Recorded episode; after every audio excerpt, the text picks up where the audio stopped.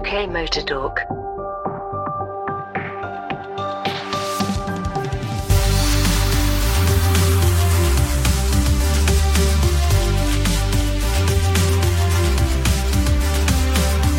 Hi, everyone. We are back as well as we are. We are back. Anyway, I'm Mike. I'm Jim. Good evening. Hello, I'm Graham. And I'm Dave. Seems like only yesterday we were talking. How are we all?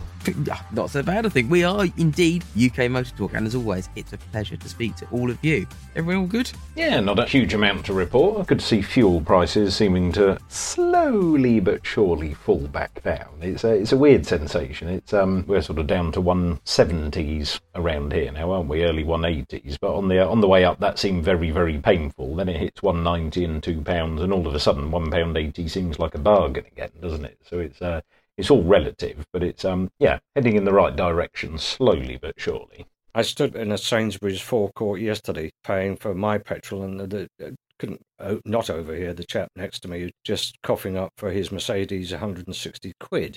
The young lady said to him, "Have you got a Sainsbury's card?" Oh no, I can't be bothered with those. Well, there you go. Uh, obviously, if you dump 160 quid into your car, it clearly doesn't matter to you. Mm, No, but of course, often those uh, points and loyalty things are done per litre, not per pound. So actually, albeit 160 quid, it's not not actually that huge an amount of money. I think if it was nectar points, No, I maybe appreciate that, 40 but it's- pence worth. But It's it's nice to save a little bit of money, but it, clearly some people just don't need to worry about that. every little helps. As uh, oh no, that's the other one, isn't it? Somebody says it. Supermarket fuel, though. Ooh. Anyway, only the best for for your your motors, Graham.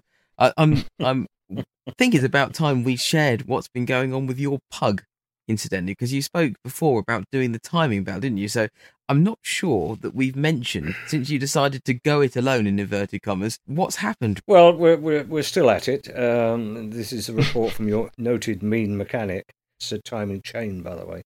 A belt would have been much easier. course, chain, yeah. uh, yeah, the chain is a is a nightmare. But anyway, my local garage said, "Okay, we haven't got the necessary tools to do it. You need to go to Peugeot." And I made an inquiry of Peugeot, and it was nearly two grand. And for Christ's sake, the car's not worth much more than that. So, yes, I decided to go it alone. It's been a pig of a job. There were so many variants, as you will know, Michael. This engine is basically a BMW engine, even though it's in a Peugeot, and it features in certain minis and some other cars as well. The complication in this case is it's an auto box, and you have to strip so much stuff out of it to get the, the timing chain out. I mean, I bought a kit that cost 300 quid with all the parts, and that that was a very very good deal. Very complete set of bits to replace everything was was needed to be replaced. But then the kit to hold the cams in place cost me well over 100 quid. I think it was about 130 quid.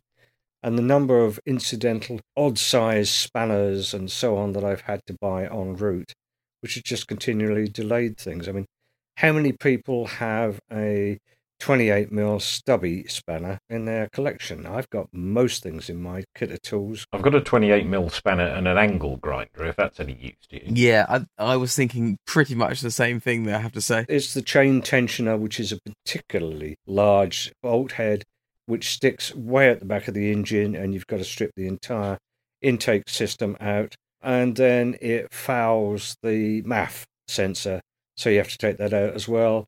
And then you need an extra long Torx size 12, I think it was, to take that out as well. I'd got Torx screwdrivers, I've got Torx sockets, but you can't get any of them in there. Um, and your Haynes manual will say, oh, yeah, this can be done in the car. And I looked at all of the videos uh, online to see whether there was any help there. And the ones that made the most sense were the ones that were done in a factory with the engine clearly out of the car. And that is a doddle. Trying to do it in the car's a bloody nightmare. So how uh, how long have you been going at this so far then? Oh, uh, it's it's been taking several hours at a time. Uh, hopefully, I'm now at the point where tomorrow I can start putting everything back together. We've got the chain and all the gears in. I've run it through manually. It's it's quite amazing how many people I've heard of that fit all the kit together and then put the battery back on and started up. That was a very political answer. How how many weeks have you been going at this so far? I noticed there was no mention of actual days. How many hours were probably 20 hours or something of that sort. in. Wow. Over how many weeks? Oh, uh, over a, a couple of weeks, a good couple of weeks. But then I've been waiting for parts or waiting for special tools and so on and so on. And as I say, I've got a pretty extensive toolkit, but you know, I bought a 28 mil socket because mine stopped at 27. That's typical, isn't it? It's not a hope in hell of getting it in there because the MAF sensor is in the way. So it's got to be a spanner and it's got to be an open ended spanner because there isn't even enough room to get a ring spanner in. I started to think, well, maybe that's why Peugeot charged so much money in the dealerships because they don't actually want the job. And I suspect my local garage didn't want it either because it's a pain in the proverbial. If you paid somebody else an hourly rate to do it with the amount of time it's taken you, it would only be £4.46 an hour. So seems like fairly good value to me. Yeah, um, maybe, maybe. Um, it, I wasn't prepared to spend that amount of money on that car, so I've got there in the end. Realistically, had I had all the kit to hand, I could have probably done it in two working days without too much of a problem. But as it is, we'll probably be nearer to four working days with very little outside help by way of internet or or us mainly. We were just uh, just laughing at you and saying yes, good luck. yeah. So there you go. So you don't pay for the hours, Graham. So you, you, all, all the minutes. What you do is you pay for all the years and the tools and the experience that go with it. Exactly. As somebody said to me recently, it's not the price of the job, it's the price of knowing how to do the job. Yep. So I've had to learn uh, an awful lot very quickly. Uh, you know, the fact that I needed to shift the crankshaft main bolt, I needed a three foot pry bar mm. to get hmm. enough torque on it. That was another expense. I would probably never, ever use a three foot pry bar again. Uh, but if you know anybody who wants uh, to borrow a half inch one, it's very welcome. Uh, they can borrow it anytime they like. Because at the moment, it just overhangs all of my toolboxes. I just use a scaffold pole. you couldn't get one in.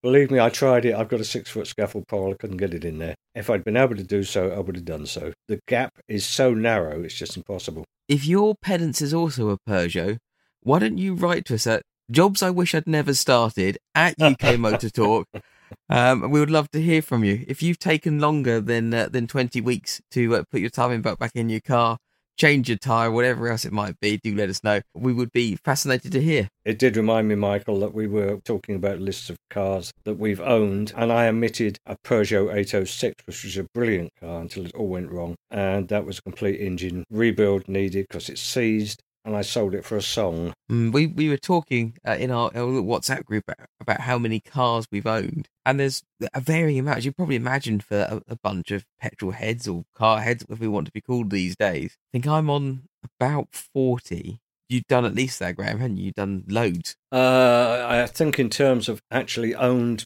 probably getting towards a hundred. Yeah. But then I'm a lot older than you are, Michael, so that's hardly a surprise. And I've spent an awful lot of time buying cars that were not very good and didn't last very long. But, you know, such is uh, the way uh, life works for some of us. So the only new cars I had, I had a number of quite decent company cars over the years. But then the great thing was the fact that I was road testing cars. So I always got to play with lots of interesting cars. And that's more than hundreds.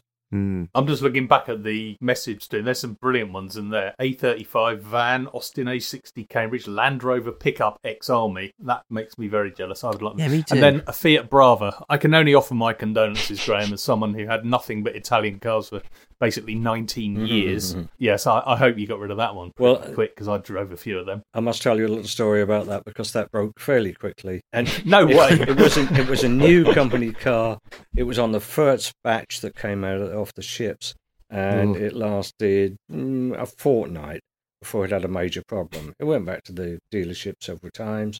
I chanced into the yard one day and they'd taken the bonnet off and were driving it up and down the forecourt with a mechanic sitting astride the engine trying to work out what the hell was going on.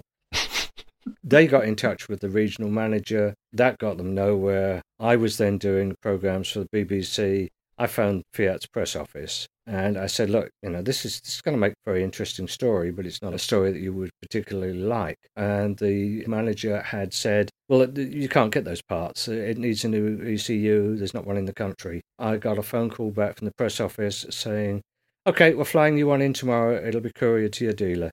You'll have the car back in 48 hours. It was nice to just achieve a result, but It, it didn't last much longer because it broke down with something else, and I refused to have it as a company car. So I've, I've got reasonably fond memories of a Fiat. Uh, what, what, was the? There was a saloon and a hatch. Which one was the hatch? That was the Bravo. That was the Bravo. The Bravo. Yeah, a friend at college had a Fiat Bravo, but I think I think he'd only bought it because he was going to buy a Saxo VT VTR or VTS or whatever it was. But I'd ended up racing one on a private bit of test track somewhere in and around Brighton the week before in my Mark II Golf and managed to beat him despite being five up. So he, uh, he changed his mind and wanted to buy something a bit quicker, so he had something faster than mine. But it was a, it was a good memories in, in one of those. But I think like most cars that a mate had at college, you you liked the car because you had good memories of it. But I think I remember he was he was boasting about the naught to whatever it was time, and I think I said my radio controlled car's quicker than that, and uh, and we ended up one night down Goring Gap. I was hanging out of his sunroof with my radio controlled car, drag racing him, and, uh, and he was getting most frustrated that a radio controlled car was quicker than him. But I had to be a bit wary of being in the lead because if uh, if I spun and he jinked a bit left, then he'd have run the car over. So I had to be a bit careful with it. I'm trying to remember which they were. So there was the Bravo and the Bravo. There was one that had three, like three bars as a tail lamp at the back, wasn't there? Brava. That was Brava. That was the Brava. I think. Yeah. That was five door hatchback. Bravo was the three door hatchback. And then there was Marea, which was the four door saloon or five door I remember estate. that. In which case it was called the weekend. The weekend. When it was good, it was very, very good, and when it was not good, it was bloody awful. We talk about the various batch of fears. Does anyone remember the Stilo, which came after, which is genuinely one of the worst cars I think I've ever had the mispleasure of? No. Oh Yeah. yes. I quite like the styling. It was a bit like I liked the Mark II Punto with the square headlamps, which they also used on that MG supercar. You know the what? Yeah, Oh, yeah, yeah, yeah. The SV. Yeah, yeah, yeah, yeah. SV. Thing, That's right. They had the little projector headlamps. a- Cool looking thing, and I, I still think it's quite a good looking car now. In those days, Yes. having the tail lamps up the side of the boot, like from the, from the Mark One Punto, was quite unusual, wasn't it? Later, you had Volvo, and then the Focus, and then everyone basically did it. But quite an unusual design feature. And then you had that shaped Punto, and then the Stilo. They were just dreadful. And somehow we've ended up with Fiat only really making the 500. Oh, we've said about this before, the 500e, and then the, the ones which are just absolutely disgusting. The 500L, which is possibly one of the worst cars I've ever driven, and is incredibly ugly. And what was the other 500 based barnacle? that- X. X. Oh, God. X, the the crossover. Yes, it just gets Yeah. progressively worse. Bearing in mind the original 500 is quite a pretty little car. To be fair, the 500, which was basically a re-shell, rebody, whatever you want to call it, by Frank Stephenson of the Fiat Panda, Frank Stephenson of New Mini fame and all kinds of bits and pieces, McLaren and some really exciting exotic stuff.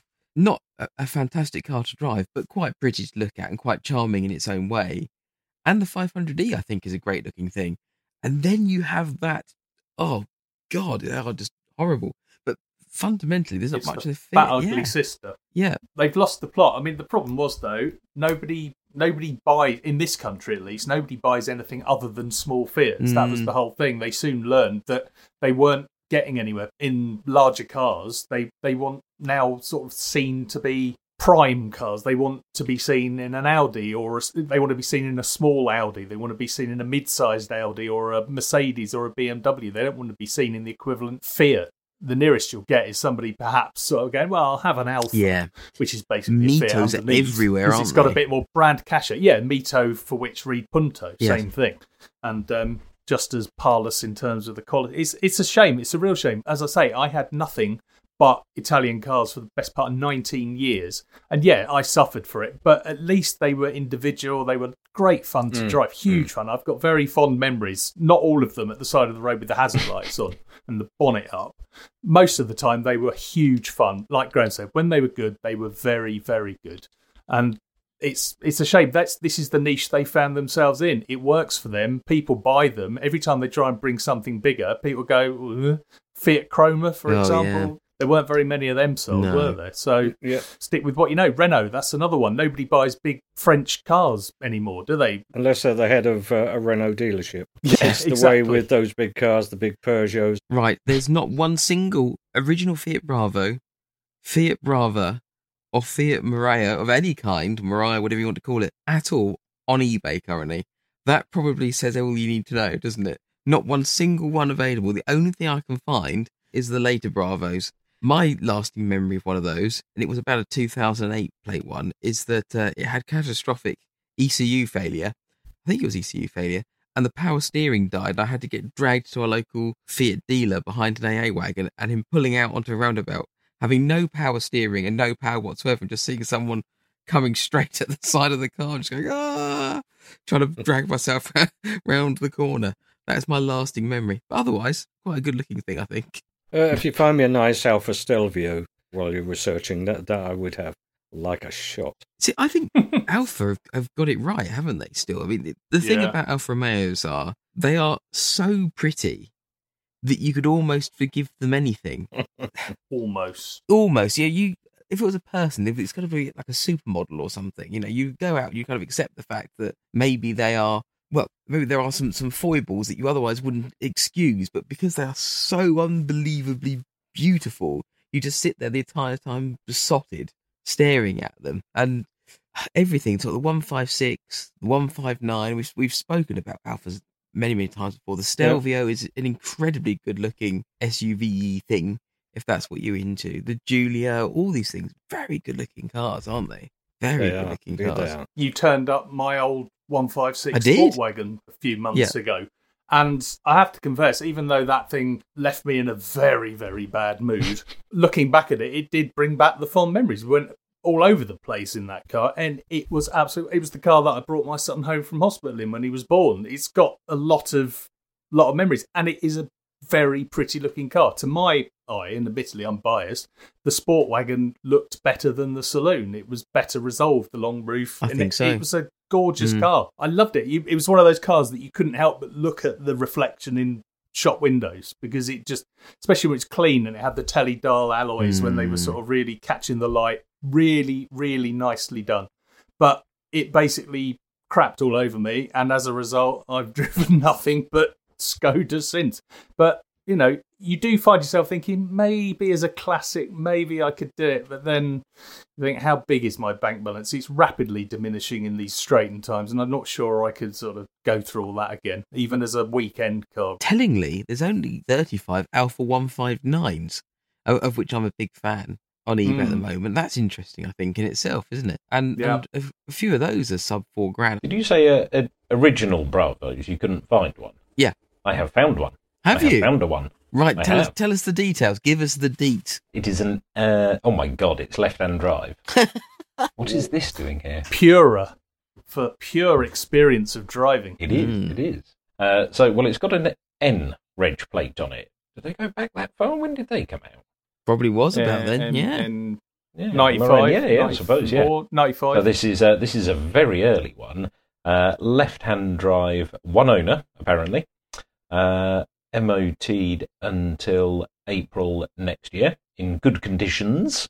So there's more than one condition of it that is good. Uh, bodywork with some dents, but nothing major. It looks like it's got some very major dents to me.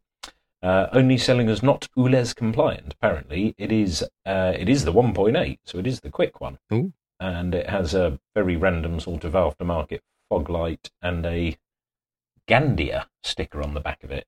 What the hell's Gandia? Gandia. Who knows? It's only done 52,468 miles, apparently, and the guy wants £990 for it. It's an HLX 1.8, so it's got the uh, the whitish looking alloy wheels on it, and it's in a rather fetching shade of doom blue. But at least the guy hasn't washed it and has parked it next to some roadworks and some bin bags for the picture, so at least it looks good there. Sold. in its natural environment. I, I can't say that any part of me wants to buy that. C- certainly not at £990. Ninety-nine pounds, maybe, just for the novelty. I remember my, my granddad had a Tipo back in the day. I'm sure it used to talk. Have I imagined this? Oh yeah, yeah. They had the. Oh ah, no, hang on. Maybe it did. It had the digit. There was the digital dashboard Mm. one. Was the DGT? Whether it talked, I don't know. I'll have to look that one up. I know the Maestro. Oh, talked, maybe it's and, the uh, Maestro I'm last thinking very of. long, did it? Because uh, we, we had a few Maestros in the family. We My parents had a red one and then a beige one because the beige colour didn't show the rust so much. I mean, I can't think of choosing a colour of car because it doesn't show the rust so much. And I think my granddad had a red one as well, so it probably was a Maestro. Yeah, I don't think the Tipo did talk, but it did have the um the Knight Rider Mm. dashboard, definitely. Yeah. So you can have the old shape N-Reg at £990, or for £20 less, you could have the newer shape, which is a 2009 on a 59 plate. Okay, it's done more miles, but if that previous car has done 58,000 miles, I'd eat my hat. This one looks much tidier and it's £20 less. And there's no pictures of it next to a skip. Not a bad looking car, actually, is it? There's something a bit Jaguar XK about the headlamps. I think of a Bravo. Bravo, should I say? Hmm. You know what I mean with the, the square, the square grill in the middle, but then the, the sort of the shape of the lamp. I don't know. Anyway, if you've got a weird bent for Italian humdrum vehicles, which almost certainly will have fallen apart by now, then tell us. No, they don't. They're fantastic cars. You can drive in all weathers and they never rust by tagging us at UK Motor Talk.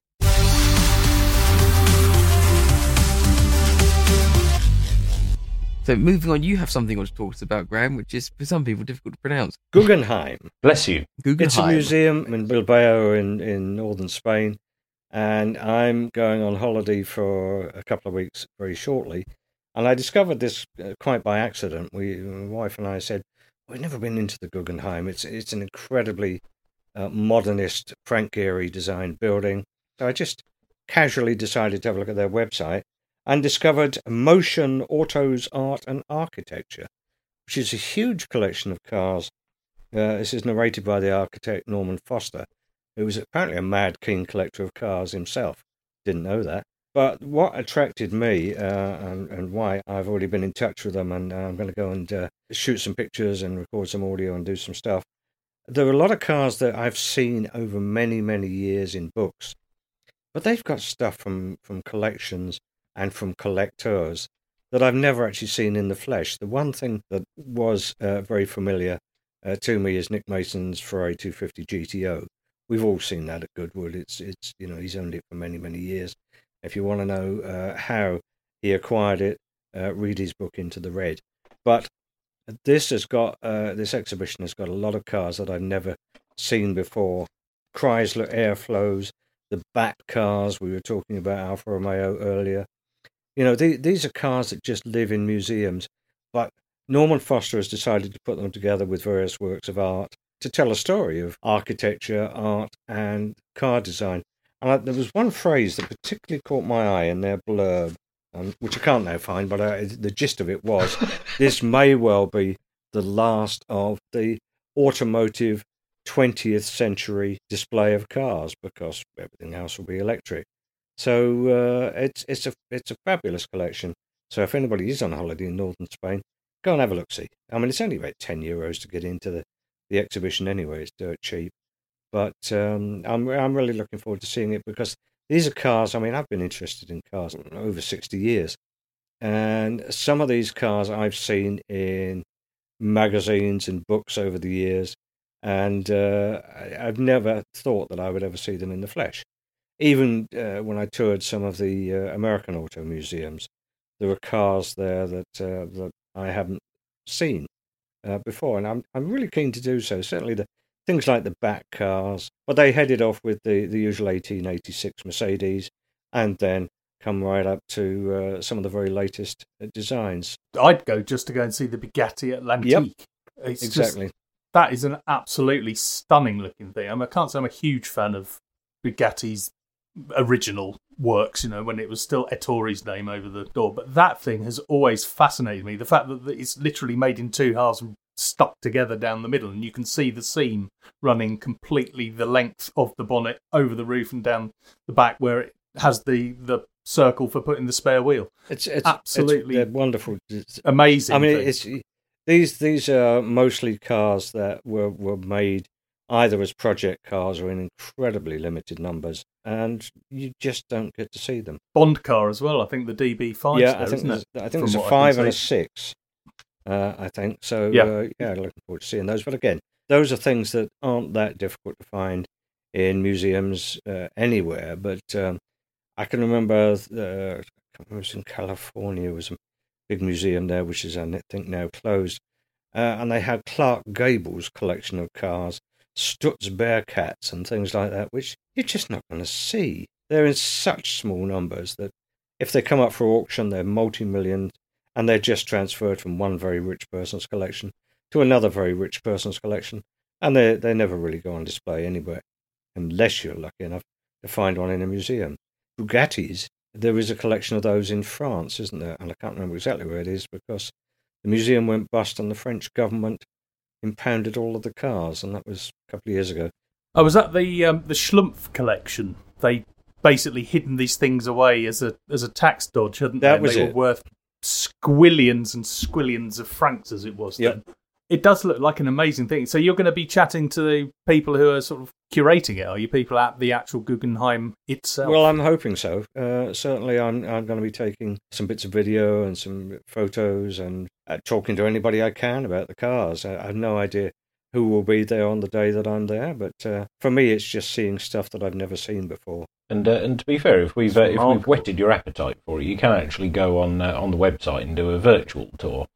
Uh, Yeah. So I'm currently lost in a stairwell at the moment. I'm trying to work out how to get back round again. Um, yeah, I the- kept the- getting the- stuck in the fire Yeah, exit. the, the fact that you can get up and down the stairwell is uh, is fascinating. So I have familiarised myself with a fire exit. Is it like Grand Theft Auto? But if it does all kick off, then uh, I'll be a man. But yeah, it's uh, it's actually to uh, the fact that all this is online, and uh, and if you can't make it to a foreign country or whatever else, it's uh, it's all on. It's been done very very well, and uh, not just a whistle stop, and you get one view in each room. You can pretty much wander around as if you're virtually there, and actually walk right up into the middle of some of the displays. So actually, I dare say there's bits you actually wouldn't be able to stand at. But yeah, they do have the James Bond DB5, their BMT. So we had this conversation about number plates a little while ago, didn't we? They've got BMT 216A, which I believe is the plate, isn't it? But of course, it could just be a show plate on that car, but not quite sure. But I'm liking the the sporting room. That's a nice room. That's my favourite room so far. It is an excellent It's website. amazing. It's, I mean, it's a very, very thorough tour of, of, of what's there, and I, I was pleasantly surprised by how well done it is. But nevertheless, I still want to go there. Absolutely. Well, look forward to hearing a bit more about that soon.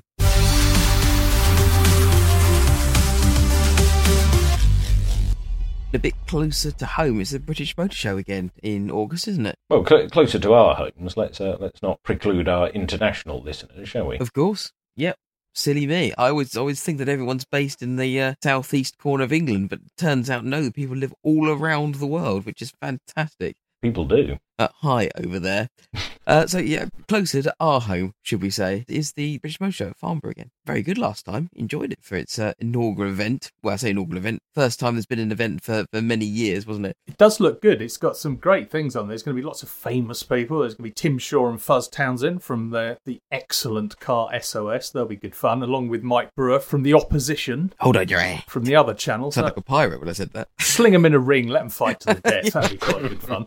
Um, there's a lot of interactive stuff. You can actually do test drives around the site because it, it is a big site. Farnborough, the exhibition centre side of things. It's Mm. massive, and you get a nice view of the planes coming and going as well if you're into that sort of thing. But there's GT Supercar Paddock Sporting Bears, friends of the podcast. They're going to be there doing dream rides, which is always good. And of course, there will be the latest cars to go and look at if they can actually get any out of the factories, because I believe supply is still a bit of a problem. Uh, a lot of electric stuff, which carries on the theme from the last time we were there, which was the electric car show that I went to a couple of months ago. Uh, it looks like there's something for everyone, really. It looks like it's going to be good fun. Something for everyone apart from me, because I can't go, because I'm going on my holes. So uh, I hope you have a good time, those of you who are going. Mm, check you out. Disappearing off for, for sunny climes. No. No. Scotland. Oh my goodness, man.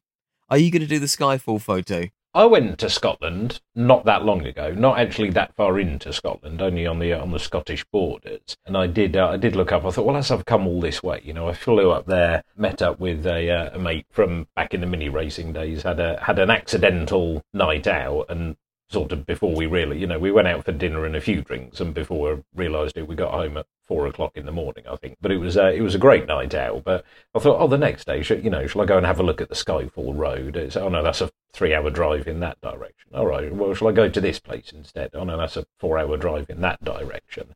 But it was uh, the the day I was up there. It was glorious, beautiful sunshine, and you know, the missus had texted me and say, "Oh, be careful in this weather," and I was like. What glorious sunshine and it was 15 degrees or something ridiculous. The weather was better than England. Balmy. It was. Well, we're, we're going just over the border, and we're not going to be very far away from Duns, which is where the Jim um, Clark Museum. the excellent Jim Clark Museum, which I'm assured is well worth the visit, and I'm very much looking forward to going seeing that. So I shall report back. I'm looking forward to hearing about that too. Please do. It's it's. Uh, I've seen about it, but I've never never been there, and it's uh, it's supposed to be really really good. Well, that is very close. Hmm. I did very well in Scotland because I introduced by myself by my name, and they said, "Oh, well, that's a good Scottish name." But then I spoke, and they're like, "You don't, you don't sound like you're from Scotland." To be fair, but the the name's all right, so you'll be okay. Just just don't say anything. Just tell people your name, and then be quiet. You'll be well away. And I guess on that point, it's time for us to disappear off. It's been fantastic talking to you again. Thank you for listening. We really do appreciate it. Don't forget to well download us wherever you cast your pods. And in the meantime, check us out on the socials at UK Motor Talk pretty much everywhere. For me, Mike, it's time to say goodnight or goodbye or good morning, whatever you're doing. From me, Jim, it's goodbye. Take care. From me, Graham, it's goodbye and take good care. And from me, Dave, look forward to seeing you next time. UK Motor Talk, a first take media production.